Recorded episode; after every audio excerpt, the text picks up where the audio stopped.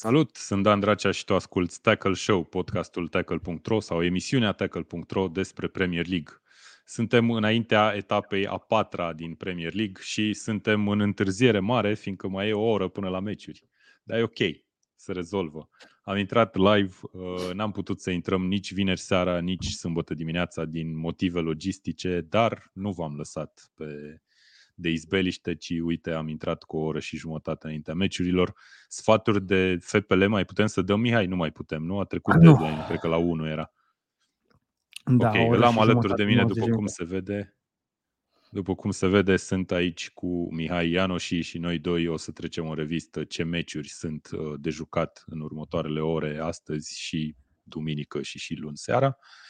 Uh, bine ați venit la live! Salutare tuturor! Uh, ne cerem scuze din nou pentru o oră, dar mai bine mai târziu decât niciodată, nu-i așa? Sau în timpul meciurilor. Bun, Mihai. Eu ce, tot aștept live-ul ăla. Eu, eu aștept live-ul ăla în care o să ne uităm la meciuri și o să comentăm și o să facem ca toate arătările când o să, o să dea Newcastle O să vină și ăla, îți garantez, o să vină. Bun, uh, etapa patra din Premier League, cum ziceam, uh, astea sunt meciurile, dacă nu cumva am făcut ceva greșit. A, uite, luni seara nu o să joacă, am știut eu greșit. Uh, dar hai să începem totuși cu uh, tragerile la sorți din cupele europene. Vorbim foarte pe scurt despre ele și despre ce ne așteaptă în ce privește echipele engleze în principal. Păi trebuie să mă duc să, să-mi schimb tricou cu Inter acum, nu? Dacă vorbim de Champions League. Da, am putea, uite. Fiindcă ăstea sunt grupele uh, din UEFA Champions League și, nu știu, hai să le luăm pe rând și să comentăm super puțin, super rapid. Uh, obviously, grupa C este cumva capul de afiș cu Bayern, Barcelona, Inter acolo și Victoria Pulsen, care nu știu dacă o să facă vreun punct. Însă, uite, Liverpool a picat într-o grupă cu cap de serie rezonabil, aș zice eu, Ajax, Uh, Napoli, Bă. care e o echipă destul de puternică, pe poziția a treia, și Rangers, care revine în Champions League după mai bine de 10 ani, dacă mi-aduc bine. Cumva e o grupă care o ține în priză. Adică nici nu e atât de ușoară încât să, nu se, uh, să nu-și încordeze mușchii, dar nici grea încât să-și facă uh, gânduri că nu poate să se califice mai departe. E o grupă frumoasă. Na, Napoli și cu Ajax sunt la același nivel, Rangers poate să facă surpriza, mai ales pe teren propriu în fața unor echipe uh, precum uh, Napoli sau, sau Ajax, dar Liverpool e favorită destul de clar. Ok. Crezi că e Champions League vreun prilej pentru Liverpool să își uh, dea un restart sau ceva de genul ăsta sau până atunci se vor restarta deja, probabil acum, chiar în etapa a patra, că o să vorbim. Păi asta e cea mai bună ocazie. Asta e cea mai bună Asta ocazie. Nu cred că așteaptă Champions League-ul și după primele uh, trei uh, etape de Premier League, la cum arată Liverpool, doar dacă au noroc de un traseu foarte bun în Champions League, îi văd foarte focusați. Grupa e accesibilă, se vor califica probabil fără emoții, dar după la, la următoarea tragere la sorți acolo vom vedea care sunt cu adevărat șansele pentru a avea Liverpool un drum lung în uh, Champions League. Ok. Bun. Grupa B conține pe Porto, Atletico Madrid, Bayer Leverkusen și Club Bruj. Aici destul de echilibrat din punctul meu de vedere. E cumva amuzant că Porto, care e o echipă din Portugalia, e deasupra unora din Spania și din Germania în uh, clasificarea Așa, uh, sunt vibe-uri de Europa League cumva în grupa B. Adică nu te-ar surprinde dacă ai mm. vedea oricare echipă de acolo, poate Atletico Madrid, în, uh, în Europa League. Ok. A, Bun, e, o grupă, uh... e o grupă dificilă în care vom vedea destule surprize, pentru că nici Leverkusen nu e o echipă constantă. Atletico Madrid e cea mai experimentată de departe. Porto uh, e o necunoscută așa, că nu cred că suntem mulți care urmăresc campionatul Portugaliei. Porto, Porto sunt cam zei la ei în țară, efectiv sunt zei. E, a bătut pe Sporting cu 3-0, parcă chiar weekendul trecut, dacă mi-aduc bine aminte. E de departe cea mai bună echipă din Portugalia, Porto. Chiar și cu jucătorii care pleacă constant, că știm că cam toate echipele din Portugalia suferă din cauza asta. Dar uite că nu suferă, de fapt. Dar hai să trecem mai departe. Avem Bayern, Barcelona, Inter și Victoria Pulzen, cum ziceam.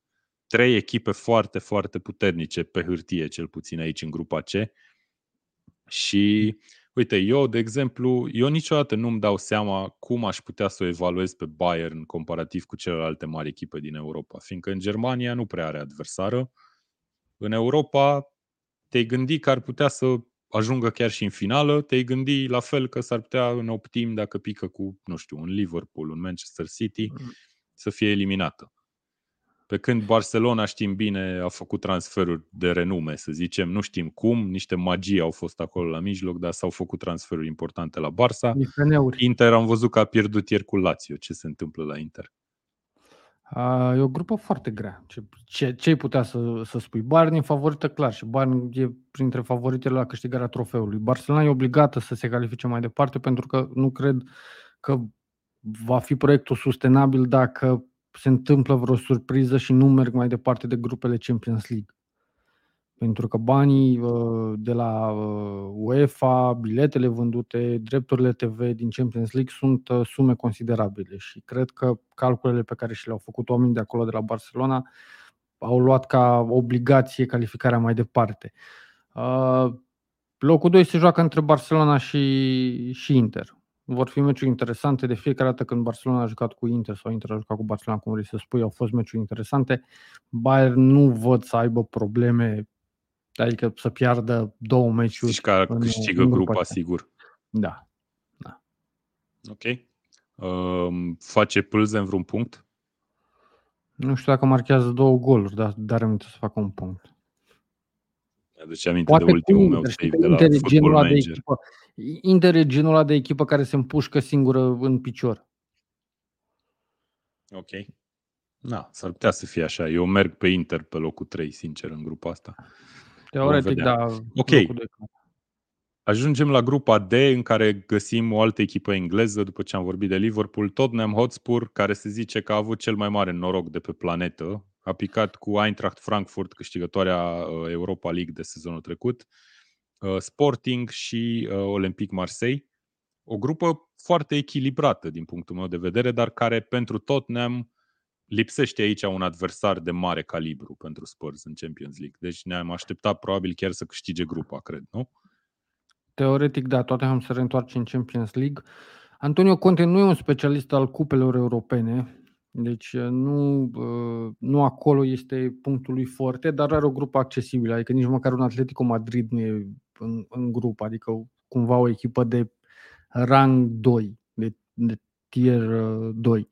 Uh, e o grupă accesibilă în care dacă Tottenham joacă fotbal și are o formă bună, ar trebui să o câștige nu neapărat lejer, dar uh,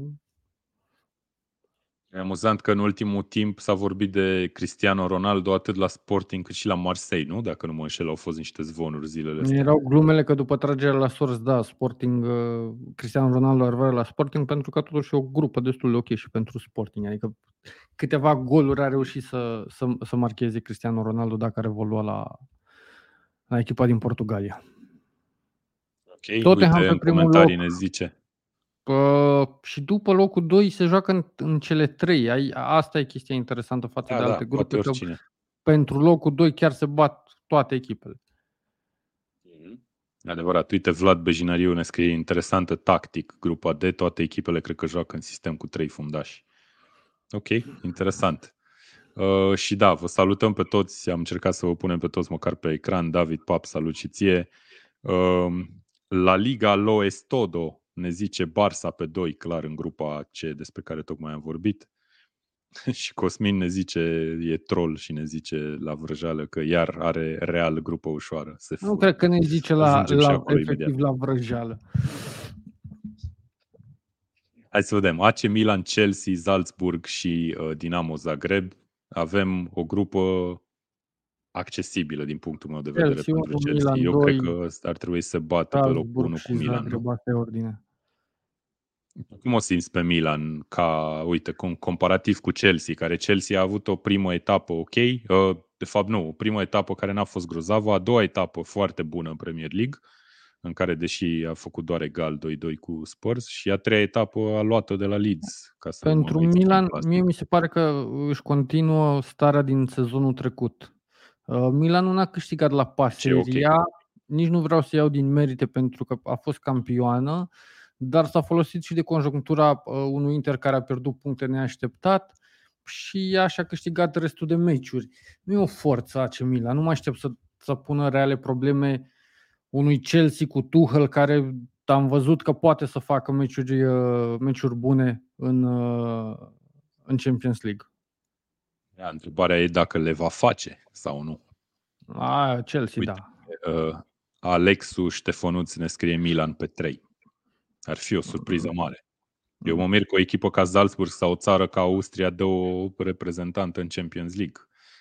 Foarte Dar, interesant că unul dintre uh, zvonurile din, din ultimul timp îl dau pe Rafael Leao la, la Chelsea de la AC Milan. Ar fi un transfer care ar destabiliza destul de serios uh, a doua echipă din, uh, din Milan. Bun, uh, mergem mai departe. Grupa F o conține pe Real Madrid, câștigătoare uh, de nenumărate ori deja de Champions League. Uh, RB Leipzig mai e și în grupă, reprezentant din Germania. Și uite, se întâlnește din nou cu Shahtior, care Shahtior am înțeles că va juca meciurile de pe teren propriu în Polonia, la Varșovia. E o echipă care e într-o situație cum o știm, nu mai trebuie să intrăm în detalii neapărat, și e o echipă care a învins-o pe Real Madrid anul trecut, nu? Sau cel puțin a jucat. Și mai știu în ultimii nu... ani, da, cu siguranță a fost o victorie a celor de la Shakhtar. Real e câștigătoarea trofeului, uh, na, chiar dacă l-a pierdut pe Casimiro, rămâne printre favorite, top 3 favorite din nou la ridicarea trofeului. Uh, Leipzig, cred că va termina pe 2. Real Madrid, Leipzig, Celtic și Shakhtar Donetsk. Uite, Celtic e foarte interesant și impresionant în același timp că două echipe din Scoția s-au calificat exact, anul ăsta în exact, grupele exact, Champions League. Exact, exact. Chiar noi am făcut, noi am făcut sărbătoare urmă... națională, noi am făcut sărbătoare națională că ne-am calificat cu două echipe în Conference League. Și gândește-te că în, nu mai știu, Hearts, e și Hearts în grupe, dar nu mai știu dacă în da. Europa League sau în Conference League, o să vedem, cred că în Conference. Uh, deci da, Scoția stă destul de bine. Bun, ajungem la ultimele două. Manchester City o să joace în grupă cu Sevilla și bombă cu Borussia Dortmund. Deci practic Haaland va juca împotriva echipei, uh, fostei sale echipe. Uh, mai e acolo în grupă și FC Copenhaga, care revine, a mai fost în Champions League și în anii precedenți. Deși Sevilla grupă... și Deși Sevilla și Dortmund sunt echipe cu nume, care cumva te-ar face să te gândești, băi, sunt adversari serioși, niciuna dintre ele nu strălucește în campionat. Adică am văzut ce a pățit Dortmund când, în ultima etapă. Nu? Da, da, când a pierdut uh, cu trei goluri dul de la 2-0. Asta da, zic. Trei goluri în ultimele sunt minute. Sunt echipe cu nume, dar City e cu totul și cu totul la nivel față de ele. Ok, poate o să facă un egal în deplasare la Dortmund sau la Sevilla, dar nici Sevilla, nici uh, Borussia nu vor avea puterea să câștige toate meciurile astfel încât să pună reale probleme calificării de pe primul loc uh, al lui uh, City. Al lui City, ok.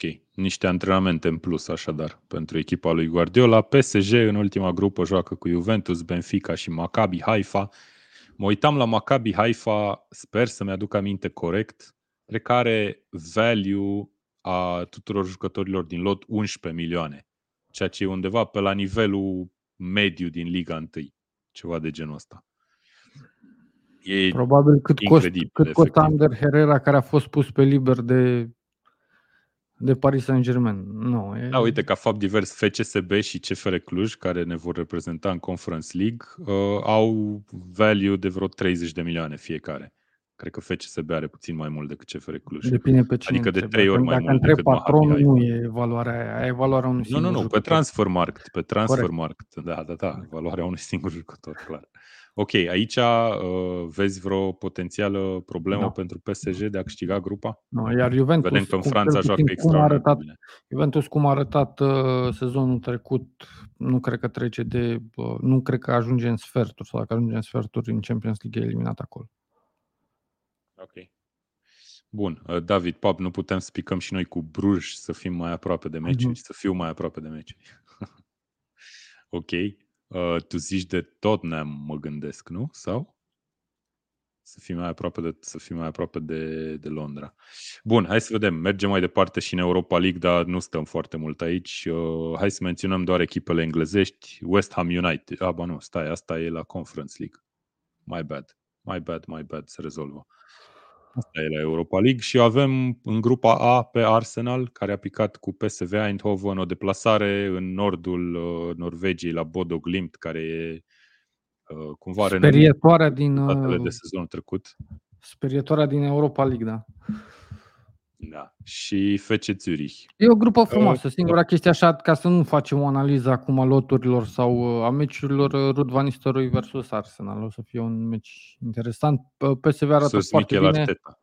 Este, da, este neînvinsă în Eredivisie. Sunt meciuri ok, sunt meciuri... Eu, te încălzești bine, îți formezi jucători. Arsenal are mulți jucători tineri. O să fie o experiență bună pentru ei. Mhm. Ok, bun, dar ne așteptăm să câștige grupa fără mari emoții sau, mă rog, probabil cu PSV la bătaie în cel mai rău caz. Aici am putea pune un asterix mic în, uh, și să ne gândim la faptul că dacă Arsenal consideră că are șanse în Premier League, s-ar putea totuși să vedem ceva rezerve prin, uh, prin Europa League. Sau în același timp, dacă nu îi merge bine în Premier League, deși acum îi merge bine momentan, da. uh, poate că o să vedem în fazele finale un Arsenal care chiar vrea titlu aici în Europa League. Pentru tinerii jucători de la Arsenal ar fi ceva extraordinar să câștige uh, chiar și Europa League. Pentru experiența lor, da, pentru moral, pentru coeziune, pentru tot. De acord. Bun, și mai avem în grupa E pe Manchester United, care a picat cu Sociedad, cu Sheriff Tiraspol și cu Omonia Nicosia uh, o grupă la fel, în care sunt două favorite destul de clare la primele două locuri și chiar Uite, și ordinea lor aș zice eu că e destul de clară. Știi că eu tot îl criticam pe Ten și găseam numai minusuri, că nu are experiență la nivel chiar atât de înalt sau în campionate puternice, că nu știe jucă, alți jucători în afară de cei pe care i-a antrenat. Însă un plus pe care îl are Ten Hag este că uh, a făcut performanță în cupele europene. Adică în grupe, în meciuri eliminatorii, iar aici este un plus. Cumva uh, United, da, este favorită, Real Sociedad nu este vreo sperietoare, a pierdut și a pierdut și atacantul uh, zilele trecute, Sheriff și cu Omonoia, Omonia, uh, sunt uh, net inferiori. Deci United ar trebui să câștige fără probleme. Ok. David Pap ne scrie Arsenal, după părerea mea, pe lângă că e foarte vital să ia acest trofeu, cred că e principala favorită. Băi, s-ar putea să ai dreptate. Uite, nu m-am uitat la cote, de exemplu, dar s-ar putea ca Arsenal să fie principala favorită. Mm. Cred că depinde foarte mult cine pică din Champions League, cine intră după faza grupelor în, da. în Europa League. Dar da, uh, foarte pe scurt, Mihai, crezi că vreuna din cele două echipe englezești o să tragă să ia cupa aici, în Europa League? Cred că United Sau depinde total de contextul din cred, finalul Cred că mai mult United. United cu siguranță nu poate să participe pentru o luptă serioasă sau de durată pentru câștigarea Premier League. Și atunci Europa League, da, ar fi un, un trofeu în primul an pentru Ten Hag, okay. parcă un start ok. I s-ar scuza multe cumva dacă ar aduce trofeul Europa League. E, e o șansă mai mare pentru United să acceadă în Champions League câștigând Europa League decât prin locurile din Premier League? Ai zice că da în momentul ăsta. Întreabă-mă în etapa cu numărul 15. Bun, dar în momentul ăsta chiar ai zice că da, probabil. Că sunt și mai scurt, sunt mai puține meciuri, 4. da. Sunt mai puține meciuri. Ok, și ajungem la ultima competiție, o să fim foarte pe scurt și aici. Uh, West Ham United va veni la București, Mihai. Asta e știrea. FCSB o să joace cu West Ham United, cu Anderlecht și cu Silkeborg. O grupă grea pentru FCSB, o grupă ușoară pentru West Ham, maybe. Cum e? Da, da. da. Care e valoarea dacă, lui West Ham referit? Dacă ne uităm la startul de sezon în care după trei etape nu au marcat, sunt probleme da. acolo. Da. Dacă ne uităm în, uh, la ce au făcut ei prin Europa, da, vor câștiga la pas. Cred că s-ar putea să fie da, chiar vin după echipă. un sezon Sezonul să fie trecut prima echipă care se, se califică, adică să facă punctele necesare din numărul minim de meciuri.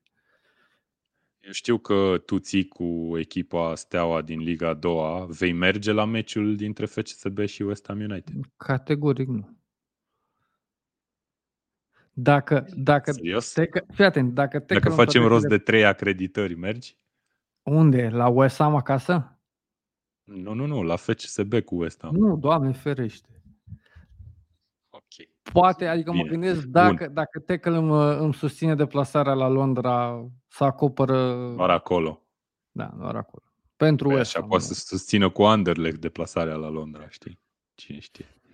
Ok, bun. Uh, mai menționăm aici că CFR Cluj este într-o grupă cu Slavia Praga, Sivaspor și echipa din Kosovo, Balcanii, care Balcanii, am impresia, am văzut azi, dacă nu mă înșel, dă golgheterul competiției în momentul ăsta. A dat un tip de la Balcanii șapte goluri în rundele da. preliminare.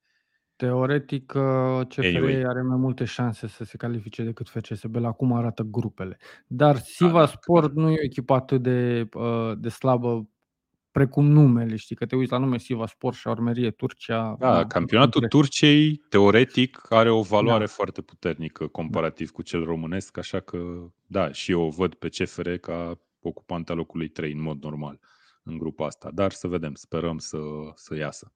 Ok, bun, uh, mergem la Premier League, ajungem la partea care ne interesează înainte etapei a patra.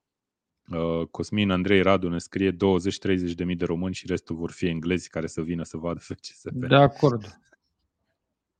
De acord, A, cu siguranță. Aici, cu siguranță 20-30 de mii de români. Uh, FCSB cu siguranță va avea o susținere serioasă în, în Anglia. Da, dar știi că în același timp cred că o să se întâmple și cumva fenomenul invers, că aici în România s-ar putea să vină foarte mulți suporteri ai fotbalului englez, nu neapărat să o vadă pe FCSB. Mm, oricum, să vadă West Ham. FCSB este cumva singura echipă care, pe lângă echipa națională, care poate să umple național arena.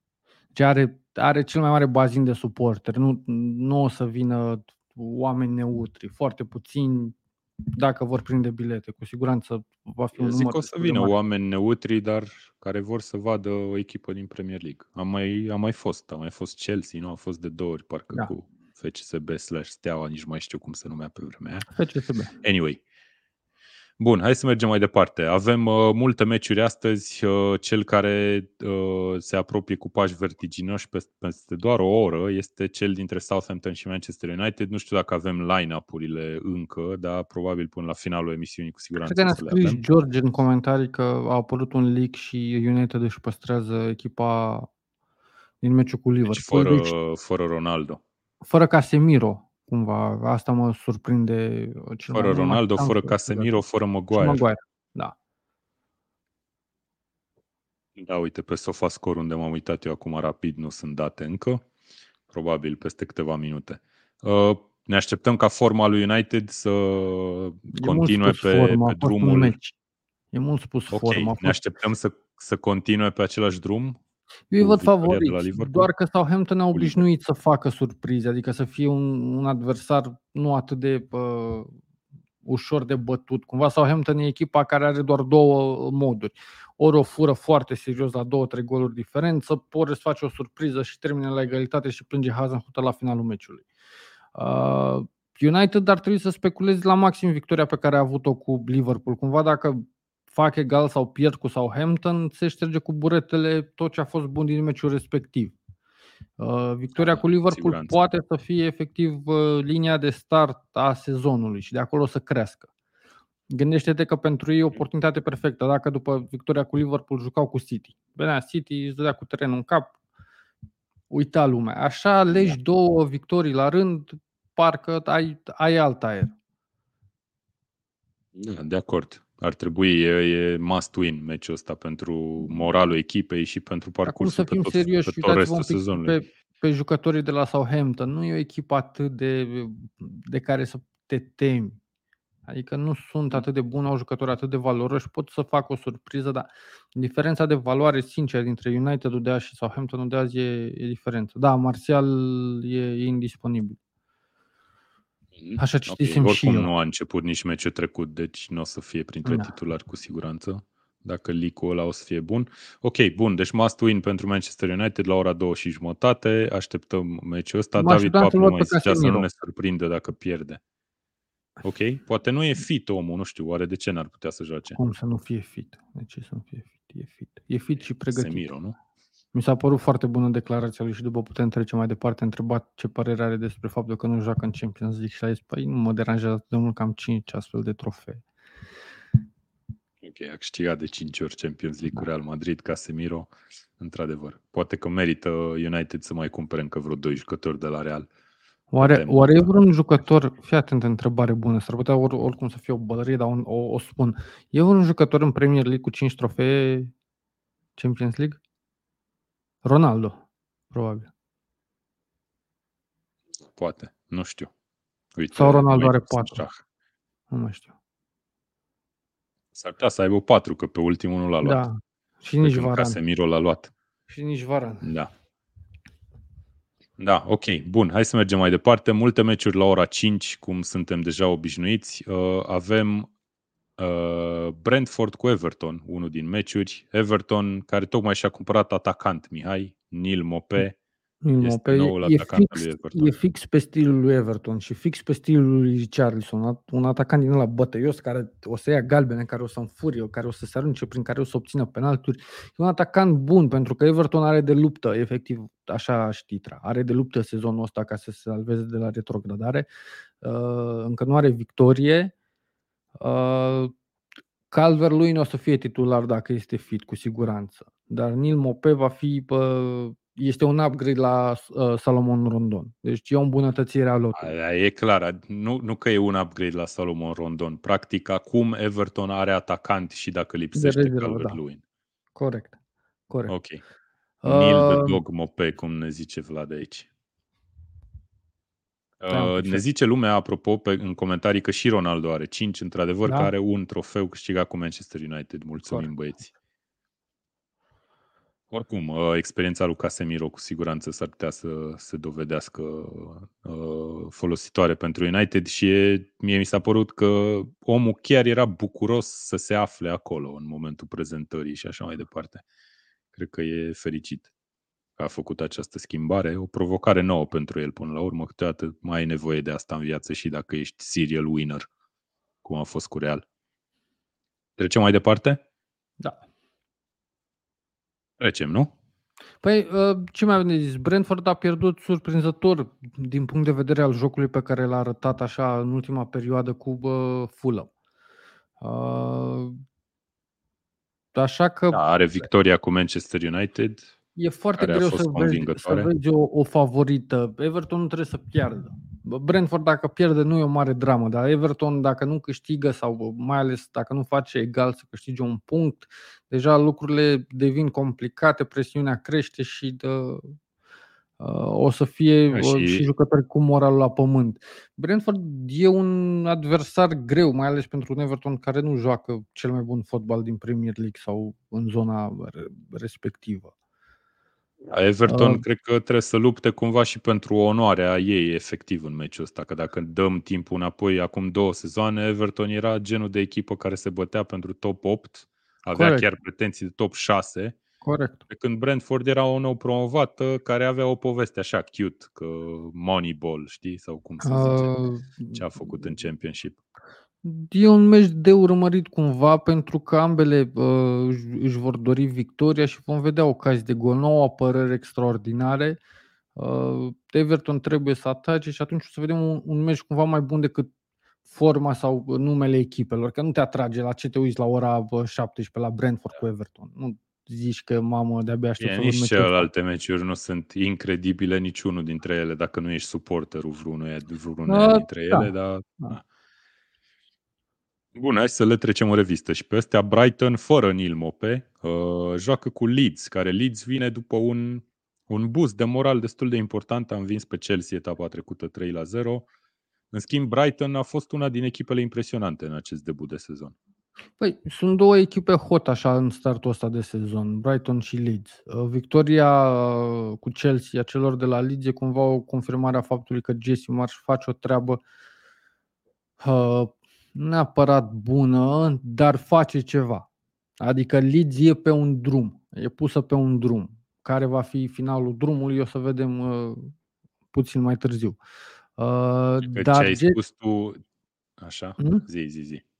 Nu, dar Jesse March... ce ai spus tu, ce ai spus tu denotă foarte clar cât de fină e linia între succes și eșec în Premier League. Că omul a, a evitat retrogradarea la mustață sezonul trecut. A venit da. spre finalul sezonului, putea să fie Doar în și plejer acum. Leeds e un caz cu totul și cu totul special. Uh, Jesse March a preluat cumva echipa din mâinile lui uh, Marco Bielsa. Uh, Bielsa care e un antrenor... Mar- Marcelo? Nu numele lui Marcelo Bielsa. Iertați, Zis Marco, da. Uh, Bielsa fiind un antrenor uh, unic cumva în fotbalul modern și am văzut filozofia pe care a aplicat-o la Leeds, uh, cum în primul sezon după promovare Leeds a fost exuberantă, iar în, în, în următoarele uh, sezoane cât de mult a scăzut pentru că efectiv jucătorii nu mai puteau să facă față uh, rigorilor cel puțin la fel sau dacă nu și mai, uh, mai dure pe care Bielsa le, le impunea la antrenamente și ca și stil de joc. Și să vii să dai un refresh la, la chestia asta nu e atât de ușor. Adică și psihic și fizic jucătorii uh, au trebuit să-și dea un restart și se pare că Jesse Marsh face chestia asta. Nu mă aștept acum ca Leeds să fie vreo surpriză să termine în primele 8. Dar pleacă din zona de retrogradare, se duce în locurile 10, 14 și e un lucru bun pentru ei. Au și investit, au adus jucători interesanți, jucători care pot să fie, au, au valoarea de a fi vânduți ulterior pe sume mai mari. Adică se poate construi cu ce face Jesse March acolo la o echipă cu un statut pe care îl are în, în anii ăștia Leeds. Ok. Bun, meci interesant de urmărit. Tu ce crezi că o să se întâmple aici? Eu merg pe Brighton totuși. Chiar și eu merg pe Brighton, nu cred că o să piardă. Poate un egal dacă Leeds își depășește condiția, doar că Brighton și defensiv și mai ales acasă joacă destul de bine. E un meci mult mai greu decât okay. Uh, cel cu Chelsea pe care l-a avut uh, Leeds. Cumva. Okay. Bun, uite, ni s-a atras atenția că United într-adevăr merge cu echipa neschimbată, primul 11 neschimbat uh, în deplasarea de la Southampton, Casemiro e pe bancă. Și uite, un aspect pe care nu l-am adus în discuție când am vorbit de United este uh, telenovela cu transferul lui Anthony de la Ajax, care Ajax a refuzat și ultima ofertă a lui United. Jucătorul vrea, e disperat să ajungă la Manchester United. Ce crezi că o să se întâmple? O chestie bună pe care a zis-o Vlad, pe care a subliniat-o Vlad, e că Ajax a vândut vara asta. Deci Ajax nu e obligată să mai vândă din diverse motive. Și asta o pun mm. într-o poziție cumva de forță. Cu siguranță că Anthony își dorește transferul la Manchester United. Uh, dar să refuzi oferta de 90 de milioane e efectiv bătaie de joc la adresa lui United. Și United este fraieră că oferă... Că, că United și cu Chelsea și cu echipele din Premier League se întâmplă foarte des chestia asta. United... Fiindcă oamenii de la Ajax și toate cluburile mai mici care doresc să vândă știu că din Premier League, în Premier League există mai mulți bani decât la o da, altă echipă din Europa. Cum să ceri 100 de milioane pe Anthony? Adică Uite te duci, fii atent, îți spun eu o altă chestie, te duci în Brazilia... La 80 de milioane pe Fofana, ai cum te să duci, ceri. Te duci în Brazilia și îți găsești 5 Antoni într-o săptămână dacă stai acolo. 5 îți găsești pe care iei cu 15-20 de milioane. Adică ți-aduci 5 Antoni la echipă. Cu tot respectul, da, driblează bine, un jucător bun, dar nu e ca și cum a făcut ceva de bani respectiv, nici măcar Fofana, uite că dădea exemplu. Fofana măcar a jucat în Premier League, e cumva Premier League proven. Antoni nu e. Ok. okay. Da. Să vedem. A, Manchester United mi se pare că întotdeauna a fost pusă în postura asta, istoric vorbind, că e o echipă, e cea mai bogată echipă din Premier League. Nu, știu, nu mai țin decât a dat pe Sancho, dar măcar clubului. Sancho era englez, Sancho mai îl văzusem și pre naționala uh, Angliei, uh, juca în Germania la Dortmund, parcă era un pic mai, mai și... ca fotbalist. Mai e și chestia că e foarte nasol pentru jucător, adică un jucător care îți zice, vine la club și îți zice că vrea să plece și tu îl ții doar din cauza că nu îți dă United 100 de milioane, că îți dă doar 90. Dar nu e mai rentabil e... să vorbești cu impresarul lui să-i spui, băi, noi îl vrem, el vrea la noi, da, bun, hai să semnăm un, un precontract pe un uh, șervețel de hârtie, lasă să expire contractul și vii la noi în moca și te umplem și de bani. Și după aia ce mai joacă el la Ajax în sezonul ăla pe care nu trebuie mai joacă. Și atunci o să vin Ajax și zică, bă, hai, hai, bă, du-te, nu mai cerem 100 de milioane, pleacă pe 60. Păi probabil că așa o să fie până la urmă, cred eu. Eu cred că o să da, plece pe 90 repet, sau... și altă chestie, United acum. nu mi se pare că uh, prima mutare acum ar trebui să fie Anthony. Mi se pare că au găuri mai mari în echipă. Nu știu dacă Anthony o să vină și o să... Adică să dai 100 de milioane, nu o să te ducă Anthony să te bați la titlu. N-a reușit Bruno Fernandes, care chiar a fost... Până la urmă, avut... golul cel mai mare era la mijlocașul defensiv, nu? Și acolo da. și-a umplut, să zicem, păi, măcar un jucător. pe cine au? Că... Păi Antoni poate să joace cumva pe ambele flancuri, nu? Și atunci poți să eliberezi cumva pe cineva, pe Rashford, de exemplu, sau Eu oricum l-ai eliberat. Să faci ceva. Joci cu nouă fals. Îl ai pe Elanga. Deci care e diferența Ia, dintre Elanga și Antoni? Bine că e Isaac. Ajungem și la Isaac. De lire. Ajungem și la Isaac. Excelent. Bun, hai să mergem mai departe, că ne-am oprit prea mult. Avem Chelsea, uh, Chelsea Leicester. Chelsea care vine după un egal cu Tottenham și înfrângerea umilitoare, aș putea să zic, cu Leeds. Uh, Thomas Tuchel o să fie pe bancă meciul ăsta sau nu? Că nu mai știu dacă a luat o, o etapă sau mai multe suspendare. A luat trei? Uite, nu știu. S-ar putea să, da, nu știu, o să ne zică băieții în chat, cu siguranță. Vreau să-mi trimiți uh, întrebările înainte. Ok, așa o să fiu. Uite, da, pe bancă o să fie, ne zice Darius Vurlan, mulțumim. Bun, joacă Chelsea cu un Leicester care e uh, într-o situație neliniștitoare, aș zice eu. Am văzut o declarație a lui Brandon Rogers care a fost întrebat dacă există vreo presiune din punctul lui de vedere al demiterii sau ceva de genul ăsta a zis că nu își poate pierde nopțile gândindu-se la asta. Adică că nu își pierde nopțile gândindu-se la asta, că el e liniștit. În esență, cam asta a vrut să zică. Uh, e ăsta must win pentru Chelsea și nici nu știu, și pentru Leicester s-ar păi, putea să Dacă fie un Chelsea important. câștigă, toată lumea o să creadă și o să aibă impresia că eșecul cu Leeds a fost un accident. Dacă Chelsea face egal cu leicester de azi, uh, Chelsea jucând pe teren propriu, lumea o să creadă că e o problemă acolo.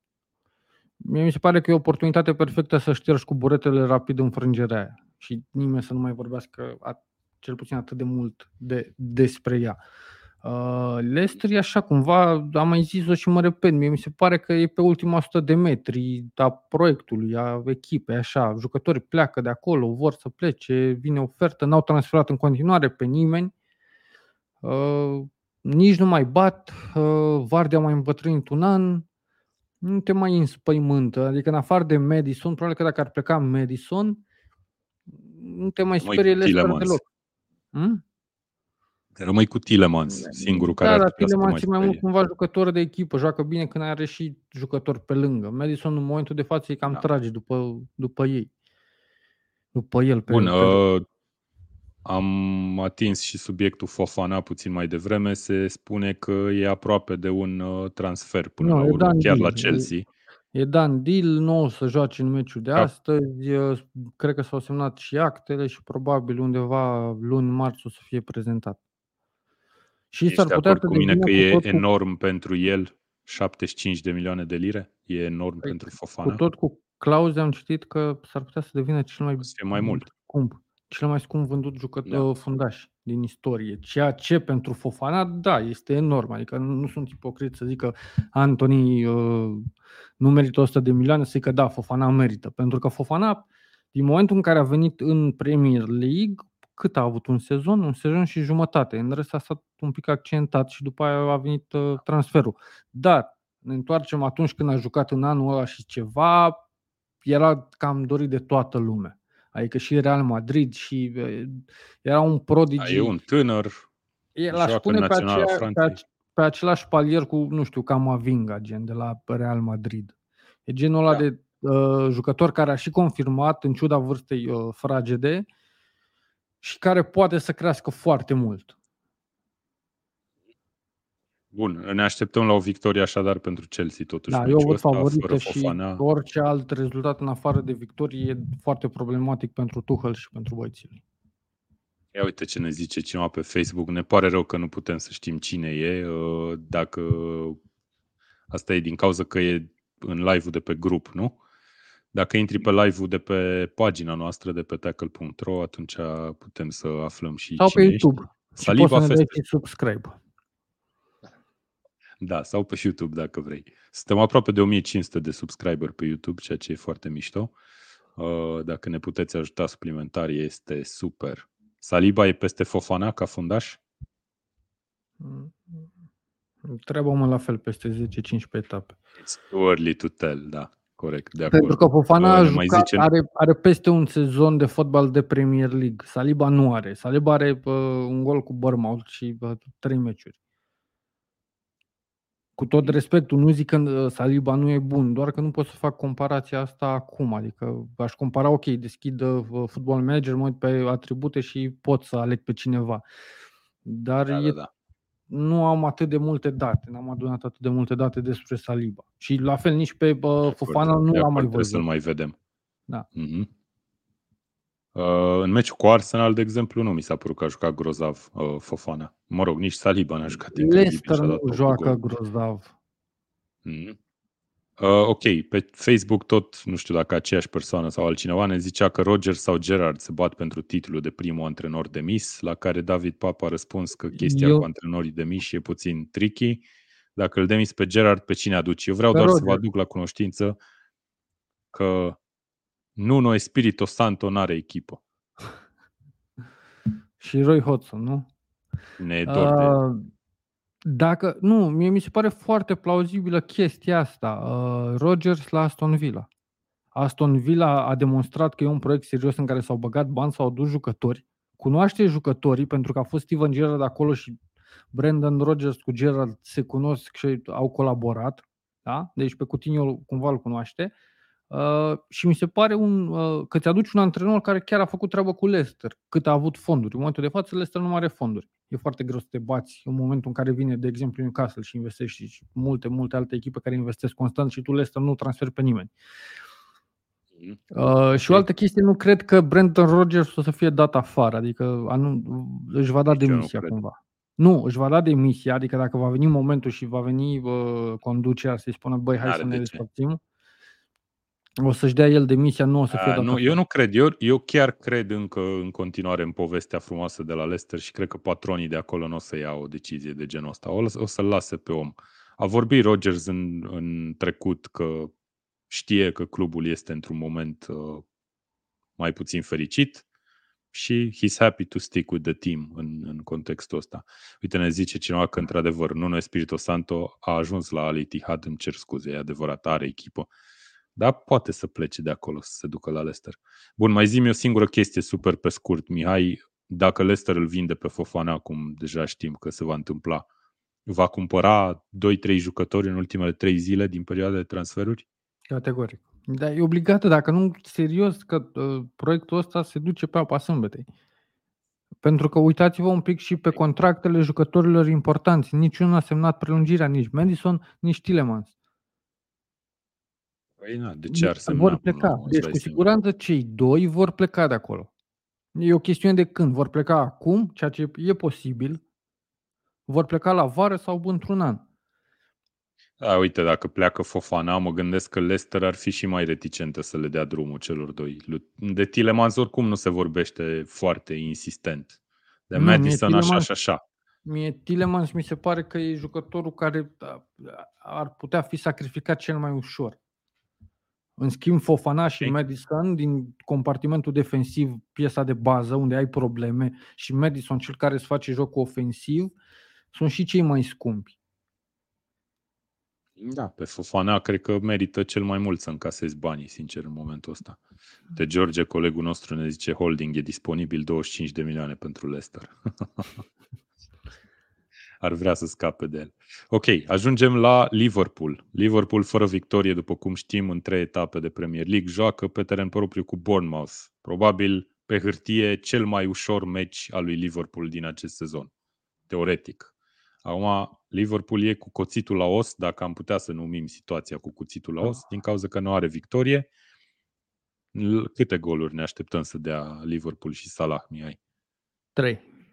Eu l-am pe Salah capitan. Eu nu l-am pe Salah. Și l-am pus capitan pe... San Maximan. Trent Alexander Arnold. Da, ok. Interesant. Uite, uh, ne întreabă cineva dacă bate United azi. Am vorbit la începutul podcastului, poți să derulezi puțin dacă vrei, dar da, ne așteptăm să bată în meciul care începe în câteva momente. Bun, hai să ne întoarcem Liverpool, deci. Vezi vreun motiv pentru care Liverpool nu, nu o să câștige meciul no. ăsta? Nu, nu există și dacă, doam, Doamne ferește, nu câștigă, e, e grav ce se întâmplă acolo. Adică, ok, un, o etapă, na, e, te-ai încălțat greșit. A doua etapă, la fel. Te bate United, ceea ce nu se așteaptă nimeni să se întâmple o nenorocire cu Bournemouth e, e și inexplicabil. Adică de asta nu mi-e foarte greu să găsesc un verdict sau un cuvânt pe care să-l zic. Nu, nici nu cred în chestia asta. O să fie o victorie uh, clară la cel puțin două goluri diferență a celor de la Liverpool. Adică șansele să mă fac de, râd, de râs spunând chestia asta sunt, uh, sunt mult mai mici decât să cred altceva. Da. Și de uh, adică acord. mai mult aș duce discuția, nu, e un meci în care, ok, Salah o să marcheze de două ori, uh, Liverpool nu o să primească gol și ăsta e meciul. E, e ocazia perfectă să-ți revii. Adică să pleci și să-ți începi sezonul de aici, să îți iei o revanșă în fața propriilor fani după eșecul cu Manchester United. Mm. Nu Bun, suntem nebuni uh, să mm. credem că în momentul în care joacă cu Bournemouth nu sunt favoriți sau nu o să câștige, totuși. Da, da, sunt mari favoriți, în mod clar. Eu aici aș muta mm. discuția, uh, Dan, pe declarația lui Klopp. Declarație legată de mijlocaș. Cea uh, prin Klopp care? Da, Klopp a spus că... că... Zic eu, zic eu puțin contextul. La conferința de presă a zis, practic, că după eșecul cu Manchester United au avut o zi liberă, am impresia marți, și după aia miercuri s-au strâns și au avut o discuție foarte lungă, el cu jucătorii, tot lotul. Uh, și la conferința de presă, la fel, a fost întrebat dacă cumva regretă că nu a cumpărat un mijlocaș și a zis că da, nu? Sau ceva de genul ăsta. Da, a zis că da, am greșit, uh, pentru că la început am spus că nu mai avem nevoie de uh, un alt jucător, respectiv un mijlocaș, iar acum îmi doresc un mijlocaș și avem nevoie. Ok. Ceea ce e vreun nume pe listă? E cumva, vezi, e contradictoriu. Uh, hmm? E vreun nume clar pe listă în afară de Bellingham, care e cumva long shot? Nu cred, dar cred că pe poziția de mijlocaș se găsesc o grămadă de variante ok. Madison l-ar putea cumpăra, pe Tillemans l-ar putea mijlocaș. cumpăra. Sau Madison nu e mijlocaș și Madison nu joacă în sistemul pe care îl are Klopp. Zici tu că dacă l-ar pune la mijloc central pe Madison... Nu mijlocaș central, el joacă cu mijlocaș, joacă cu Bellingham. Joacă cu Bruno Ghimarai, joacă cu Bellingham, joacă cu Tillemans, nu joacă cu Madison. Madison. Ok. Ok, fair Nici enough. cu Pacheta, Luca, uh, Lucas Pacheta, nu joacă cu uh, stilul ăsta de mijlocaș. Joacă cu Brozovic, cu uh, Barela, mijlocaș okay. de, de tipul ăsta. Dar zine și din, din Liga 1 puțin, câteva exemple. Dacă... Din Liga 1? Nistor. Dan Nistor. Ok. Deci Dan Nistor la Liverpool, ați auzit-o aici. Club joacă cu Nistor, da. Ok, bun. Deci victorie uh, destul de clară ne așteptăm da. uh, a lui Liverpool cu Bournemouth și să vedem dacă va mișca ceva pe piața transferurilor în ultima săptămână. Eu cred că o să miște pentru că situația nu Joi e... e ultima zi? Uh, da. Nu e roz acolo, adică se văd mari probleme pe, na, pe care Mihai le zice din cauza accidentărilor. Eu nu le numesc așa. Nu e primul an în care ai accidentări, da, mă, dar acum e foarte clar că ai fost tras în jos de accidentări. Like, nu, nu vezi, ai constant, da, în momentul în care ai constant accidentări, nu faci se ceva. Se întâmplă constant, asta. e adevărat, dar în ultimul an nu prea s-a întâmplat, de exemplu. Adică a avut constant pe termen, nu știu dacă ne uităm la ultimii 5 ani. Corect, Liverpool are probleme cu accidentările. Dar sezonul trecut n-a prea avut. A avut mult mai puține decât a avut acum 2 ani sau anul ăsta.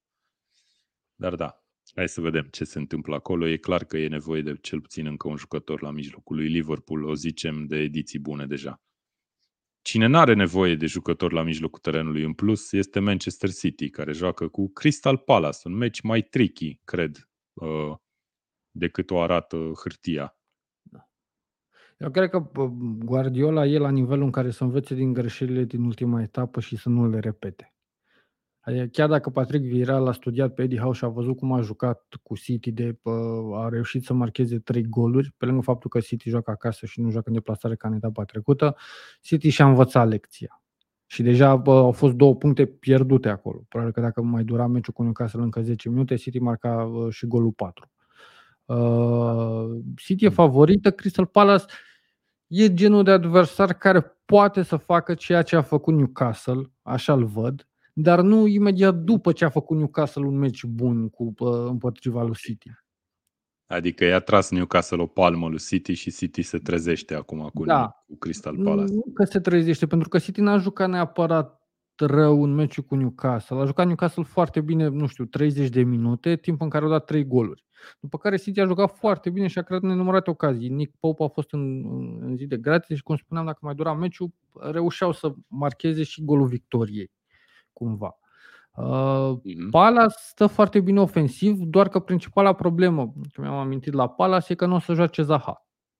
Adică principalul om ofensiv al lor nu o să joace. Uh, iar puterea pe care Patrick Vieira uh, a adus-o la Palace de când e antrenor e cea ofensivă, nu e neapărat o echipă bună defensivă.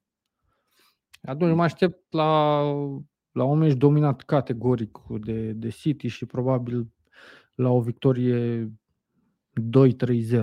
Cred că cheia meciului ăsta e cât de repede marchează City. Adică dacă City își okay. face meciul ușor și marchează în primele 15 minute, o să fie walk in the park. Dacă trec de pauză, atunci s-ar putea jocul de contraatac al lui Palace să, să poată să fie fructificat. Ok. Uh, legat de Haaland, ce putem să ne așteptăm? Că a avut câteva meciuri până acum, trei meciuri la, la City, în care da, cumva a fluctuat, care, să zic așa. Care, nu neapărat că a fluctuat. Noi ni l-am imaginat pe Haaland la City, uh, având imaginea uh, fotbalului prestat de la Dortmund. Adică care era mult mai simplu, mult mai pe poartă, el era în careu și uh, făcea tepinuri și dădea gol cu capul. E, venind la City, a luat cumva și un pic rolul de pivot, adică a avut reprize în care a avut o una sau două atingeri de balon. Asta nu, da, nu în pentru schimb, că e... În schimb, e destul de important ca pion care se mișcă în apărarea adversă și până la urmă exact. City are foarte mulți jucători care pot profita de mișcările unui jucător precum Haaland. Că n-ai exact. cum să exact. nu îl marchezi pe Haaland, de exemplu. O chestie pe care o acuza Guardiola după egalul cu, cu Newcastle e că el și-a dorit de la echipă să țină mai mult mingea. Adică să plimbe mult mai mult mingea în, în jumătatea adversă, să-și construiască cu răbdare atacurile. Până când vine Kevin De Bruyne, Bernardo Silva sau cineva de la mijloc și dă pasa decisivă. În schimb, în meciul cu Newcastle, City a intrat în hora asta pe care uh, Newcastle și-a și dorit-o, de joc pe contre, uh, tranziții foarte rapide, Otic, recuperări. Uh, nu o să mai facă chestia asta. Acum cred că îl vor asculta, adică vom vedea o, o posesie destul de mare a lui City, iar pasa decisivă în careu va fi uh, va fi o pasă de gol cumva. Înțelegi ce vreau să zic? Adică vor urmări ca prima pasă în care o să fie și cea decisivă. Nu vor mai uh, centra direct. Vor plimba mai mult mingea. Și atunci, ca să revin la Haaland, Haaland are uh, nu doar rolul de marcator. Creează și culoare, iese și din careu, se duce da, și exact. în, uh, în extrem. Mm-hmm.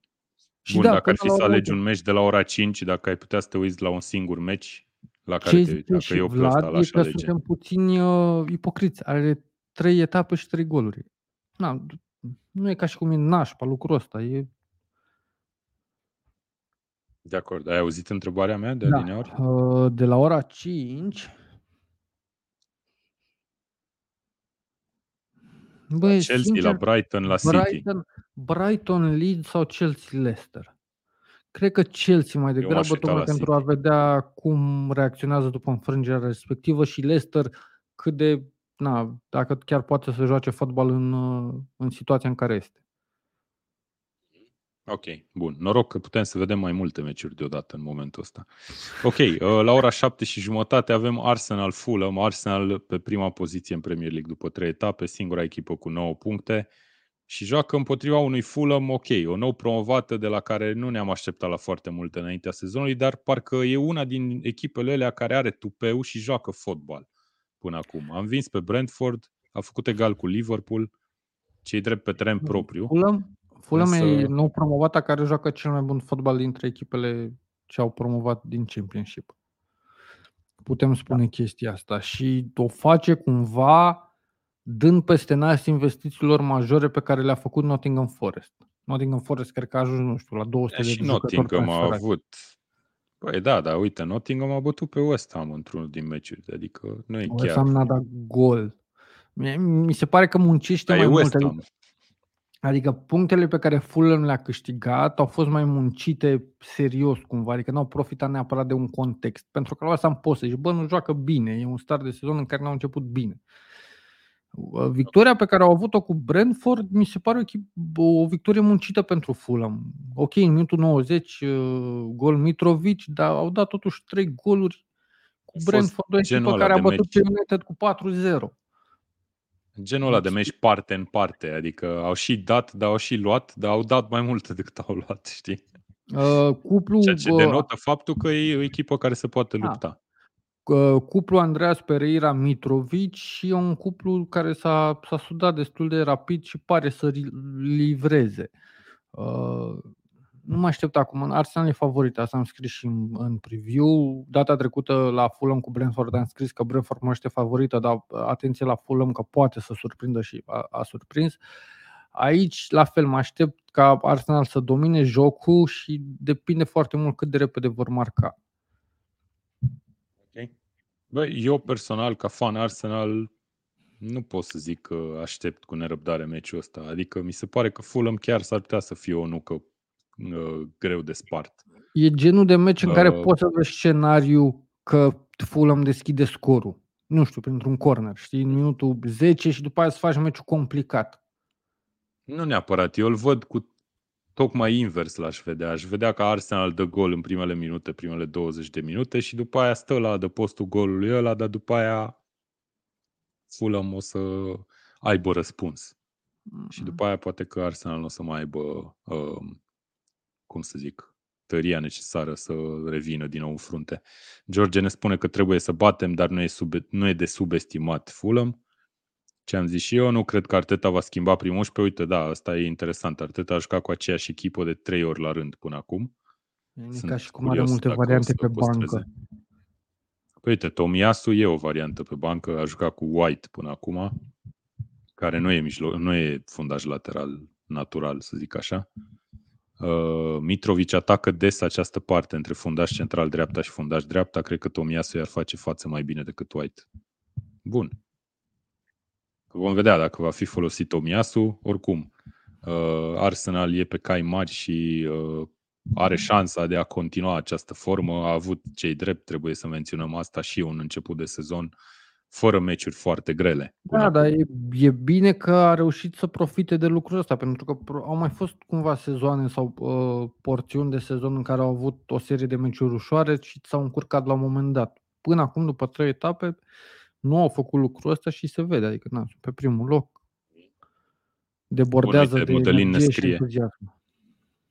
Mădălin ne scrie de Pedro Neto și vreau să te întreb ce părere ai de transferul ăsta, dacă se concretizează pentru Arsenal. Înțeleg că sunt totuși niște uh, probleme financiare care ar putea să împiedice transferul ăsta, dar dacă mai pleacă un, un holding, cum zice George de la Arsenal, l-aș vedea pe Neto venind uh, la clubul ăsta. Ar fi un transfer Sau hai să te întreb altfel, fii atent. Îl ai, îl ai pe neto la fantasy în momentul nu, ăsta? Nu, l-am avut la început și l-am dat. Ok, ok. Atunci vreau să te întreb dacă, dacă ar veni la Arsenal, l-ai păstra sau nu. Probabil că nu, nu? L-ai, da, adică l-ai transferat doar din cauza că nu. Am Martinelli, Saka și Gabriel Jesus de la Arsenal. E destul de greu. Probabil că i-ar fura din minutele lui Martinelli. Și atunci știi că nu poate să dea goluri toți trei deodată, adică e puțin, puțin utopic Până acum a dat doar Saka. Să livreze toți trei puncte. Până acum nu a dat doar Saka, în rest au livrat uh, okay, și Martinelli și Gabriel Jesus. Uh, nu știu dacă vine Pedro Neto dacă se bat la titlu. Cred că rămân în continuare niște probleme și un pic prin defensivă și cumva și la mijloc. Probleme de lot cumva. E campionatul e foarte lung. Au și Europa League Uh, Nu știu dacă au lotul de așa natură încât să reziste tot sezonul în formă maximă toți jucătorii și să livreze la fel. Da. Ok. Bun. Vedem dacă continuă Arsenal forma, forma bună. O echipă care nu e în formă, e practic la capătul opus al clasamentului. Ambele. Uh, West Ham United, care joacă în deplasare la Aston Villa. West Ham e singura echipă fără gol marcat, cum ai zis și tu înainte. Uh, pe când Villa a pierdut cu Crystal Palace, dar are totuși o victorie uh, în etapa a doua Aston Villa în fața celor de la Everton. A avut meciuri până acum așa, pe care ai fi zis că ar fi trebuit să le câștige, nu? Villa. Și cu Bournemouth ar fi trebuit poate să câștige și etapa. Nu să piardă în, în primul rând. Pentru da, mine piardă, Villa exact. e o dezamăgire pentru că a transferat și a transferat jucători importanți, jucători pe care lumea îi știa. N-au transferat gen Brighton, nou name care să confirme ulterior sau să nu aibă o presiune pe ei. L-au adus totuși pe Camara de la Marseille, un jucător pe care multă lume îl, îl urmărea, l-au adus pe Diego Carlos, s-a accidentat uh, și lipsește. La, în față au jucători, au totuși Ings, Watkins, jucători care de la locul 8-9 în jos în Premier League joacă cam titulari. Bun. Da. Uh, adică au o echipă valoroasă, să încerc să spun. Ok, și întâlnesc un West Ham care nu are punct, surprinzător totuși. West Ham care a făcut n-are un sezon punct, dar West Ham, și... uite, ți s-a calificat în Conference League, adică și Scamaca are a deja două goluri. pe cine a jucat cu, cu Viborg, nu? Sau cu cine a jucat? Cu Viborg, parcă, în play-off. Nu, nu e... Adică e la îndemână, hai să fim serioși, să se califice în grupele Europa, uh, Conference League. Europa League? Nu, Conference League. Conference, Conference. Uh, la cine așteptăm? Care ambele, ambele echipe vor marca cumva. Cred că e ok să marcheze și West Ham după trei etape, totuși nu sunt chiar atât de slabi ofensiv, adică au jucători care printr-o simplă execuție, printr-un șut de la 30 de metri uh, pot marca. Paiet, Paiet nu mai joacă. Nu mai joacă, dar mai au un Bowen, mai au Cresul, au jucători care șutează șute, șutează bine. Uh, Vila în continuare are probleme în defensivă, ofensiv are și a posibilități. Nu știu, cred că un egal okay. cu ambele echipe marcând pare cel mai plauzibil scenariu pe care îl văd. E greu să Zici găsesc că Scamaca o să intre titular? Eu zic că ar merita, dar a jucat rămâne? acum, a jucat acum și a dat gol. Probabil că o să înceapă da. Antonio și dacă na, după o repriză nu marchează, probabil că prin minutul 60 o să intre Scamaca. Mm-hmm, Deși de eu l-aș titulariza pe Scamaca pentru că e un atacant destul de bun. Îl știu din seria și acolo livra. Adică... Ok. Bun. Uh, ultimele două meciuri, mă rog, am uitat să menționez că Villa cu West Ham se joacă duminică la ora 4, tot duminică la 4 joacă Wolverhampton cu Newcastle. Și aici e o dinamică interesantă. Wolverhampton pare să nu mai fie echipa care era poate acum două sezoane și chiar și sezonul trecut pentru bucată de timp. Da, În schimb, dar... Newcastle... Da? Dar au venit totuși acolo doi jucători, uh, Mateus Nunes și uh, Gonzalo Guedes, plus revenirea din accidentarea lui Raul Jimenez, care a și marcat în Carabao Cup, cred. Da, da, în Cupa Ligii, da. Uh, cred că la mhm. Wolves problema e defensivă cumva decât ofensivă.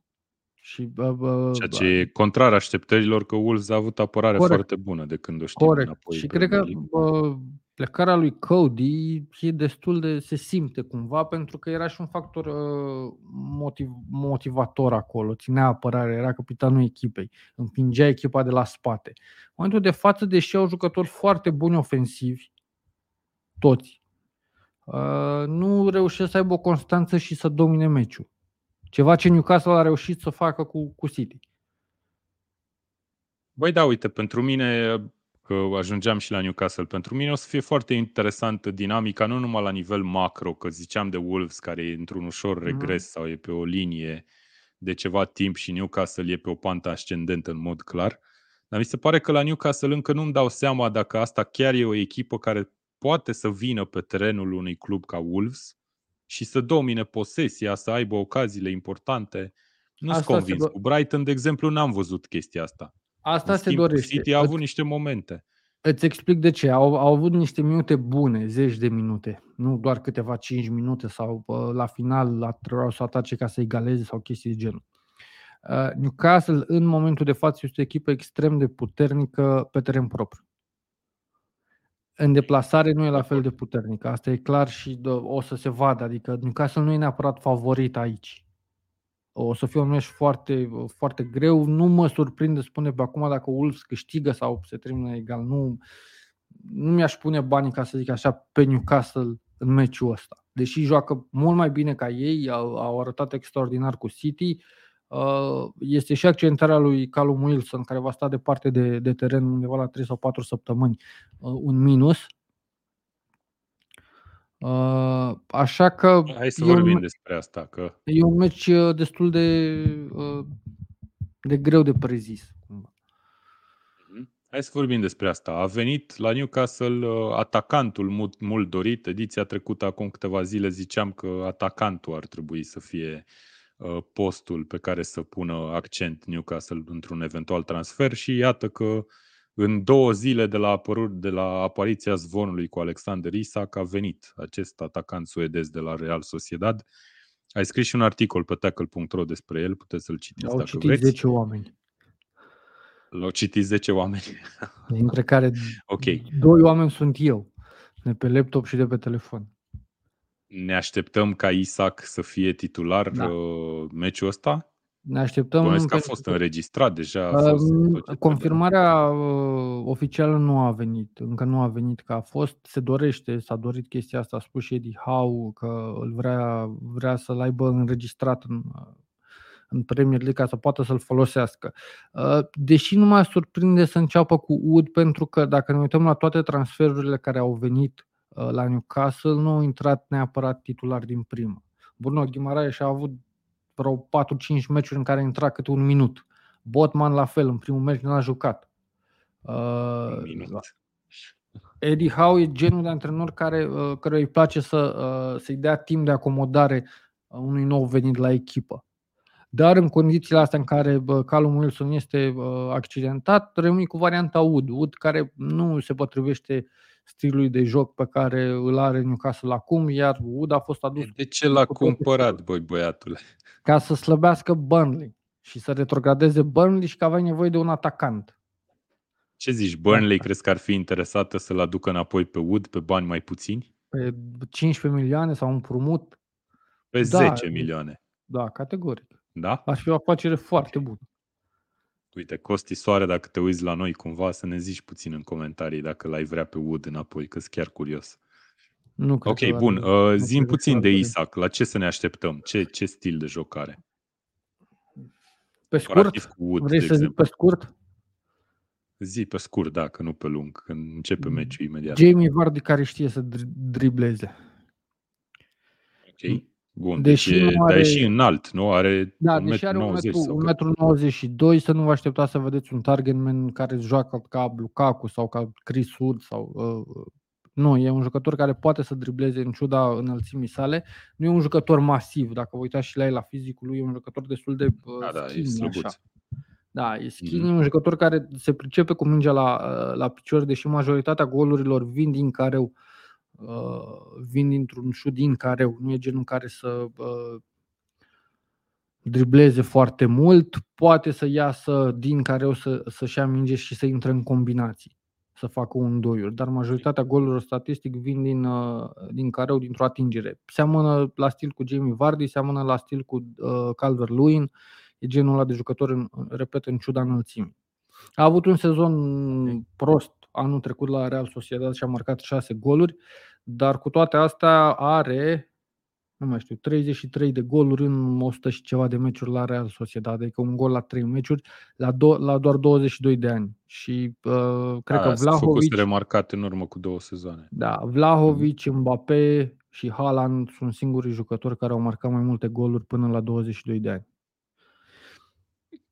Andy Carroll la Newcastle, Andy Carroll la Newcastle a fost jucător bun în prima, în da, prima adevărat. Doar când a ajuns la Liverpool s-a stricat. Liverpool a stricat. Da, corect.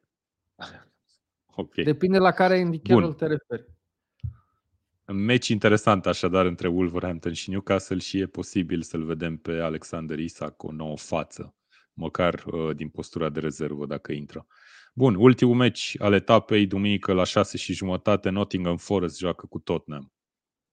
E o nouă promovată care a transferat mult, a ajuns la câte? La 19 transferuri? 19, parcă? 19 și citeam azi de dimineață că Renan Lodi de la... O să faci 19 transferuri. Dar nu o să, știi, o să facă, cred că undeva la 21, cred că până la final. Deci okay. o să transfere Fabrizio Romano la 0000, ultimul tweet o să scrie așa, here we go again, Nottingham Forest, uh, done deal with... Signs. Da. Uh, Rob Holding. Exact, o chestie de gen. Mai transferă ceva, știi? Bă, hai că te iau și post. E o frenezie de transferuri care se întâmplă acolo și eu nu înțeleg de ce nu suntem mult mai critici cu ce se întâmplă acolo. Pentru că sezoanele trecute când Hai, mă, că am fost. Am vorbit despre asta. Am vorbit okay. despre faptul că nu e sănătos și că echipele care au mai făcut asta au cam avut de suferit. Părere că, uite, anul trecut, dar nimeni n-a mai făcut ce a făcut Nottingham. Nimeni n-a mai făcut. Nu, nu, e clar, adică, un ok, record. ți aduceai 4, 5 sau ți aduceai jucători pe bani mulți. Nu, i-au dat, au dat și bani mulți. Au luat pe Morgan jucători Gibbs mulți. White pe 40 ceva de milioane. 35 de milioane de lire, din câte știu eu. Da, depinde la ce Poate cu bonusuri mai mult, da. da. Uh, de ce? Okay. Adică Marinakis chiar vrea să rămână, e de înslănțuit, chiar vrea să rămână în Premier League poate, încă un sezon. Poate spală bani, mă, cine știe, Marinakis, știi? Trebuie să cheltuiască. Uite, David Pap ne scrie că se vorbește Tanganga la Nottingham pe 20 de milioane. Nu, și Renan Lodi de la Atletico Madrid, funda stânga, cred că și-au mai luat deja doi funda stânga. Fii atent cine scrie Vladimir Jucaci că jumate din transferuri ajung în iarnă la Olympiacos. Câteva cu siguranță o să ajungă. Foarte da. bun. Olympiacos care e o altă echipă deținută de acest grec, Marinakis. Ok. Bun. Uh, ce tip de meci crezi că o așteaptă pe Tottenham în deplasarea asta la Nottingham Forest? Bă, Nottingham Forest ultimul meci acasă Tottenham... și uh, pri, primul de altfel după revenirea în Premier League după 23 de ani uh, l-a câștigat cu, cu West Ham, nu? Da, da dar l-a câștigat cu West Ham pentru că West Ham a ratat foarte mult, West Ham a ratat un penalti. un penalti. Da. Deci nu e, okay. nu e un punct de referință. Ce am văzut la Nottingham? Lui Spurs. Ce am văzut la Nottingham e că nu e genul care să, în afară de prima etapă, deci în afară de prima etapă când au arătat execrabil cu Newcastle, de nu, nu au avut șut pe poartă, uh, au părut în ultimele două etape mult mai active, adică au încercat să ia inițiativa să-și atace. Și cred că celor de la Spurs o să le convină lucrul ăsta. Spurs uh, nu e genul de echipă care să domine și să aibă o posesie foarte mare și să aștepte, cum e City, să aștepte pasa aia perfectă a lui De Bruyne care să deschidă apărarea adversă. Celor de la Tottenham le convine ca uh, Nottingham să vină în atac, să lase spații pe care uh, Benzile, Perisic și uh, cine joacă pe, pe dreapta să poată să le exploateze. Royal, prietenul lui Salas. Exact. Uh-huh. Uh, mă aștept la un meci în care începutul să fie cumva dominat ușor de Nottingham, primele minute, iar Tottenham să taxeze greșelile pe care Nottingham cu siguranță o să le facă defensiv. Ok. Bun. Uh, David Pap, care e cu noi pe chat, ce, ce părere ai, ce așteptări ai de la, de la meciul ăsta ca să încheiem am fanfar cu părerile lui David și da, Spurs teoretic ar trebui să câștige meciul ăsta. Uh, în mod normal e o echipă mult mai valoroasă decât Nottingham. Nottingham sunt absolut convins că o parte din jucători nici nu știu cum îi cheamă pe ceilalți în momentul ăsta în lotul lui Nottingham Forest. Uh, dar, na, până la urmă, fotbalul e, pornește de la 0-0, cum se zice. Uite, Modelin ne zice că câștigă Nottingham cu 2-1. Ar fi o surpriză. Da, văd pe Spurs Un greu 0-1 pentru noi, ne zice David Pap, care e suporter tot neam.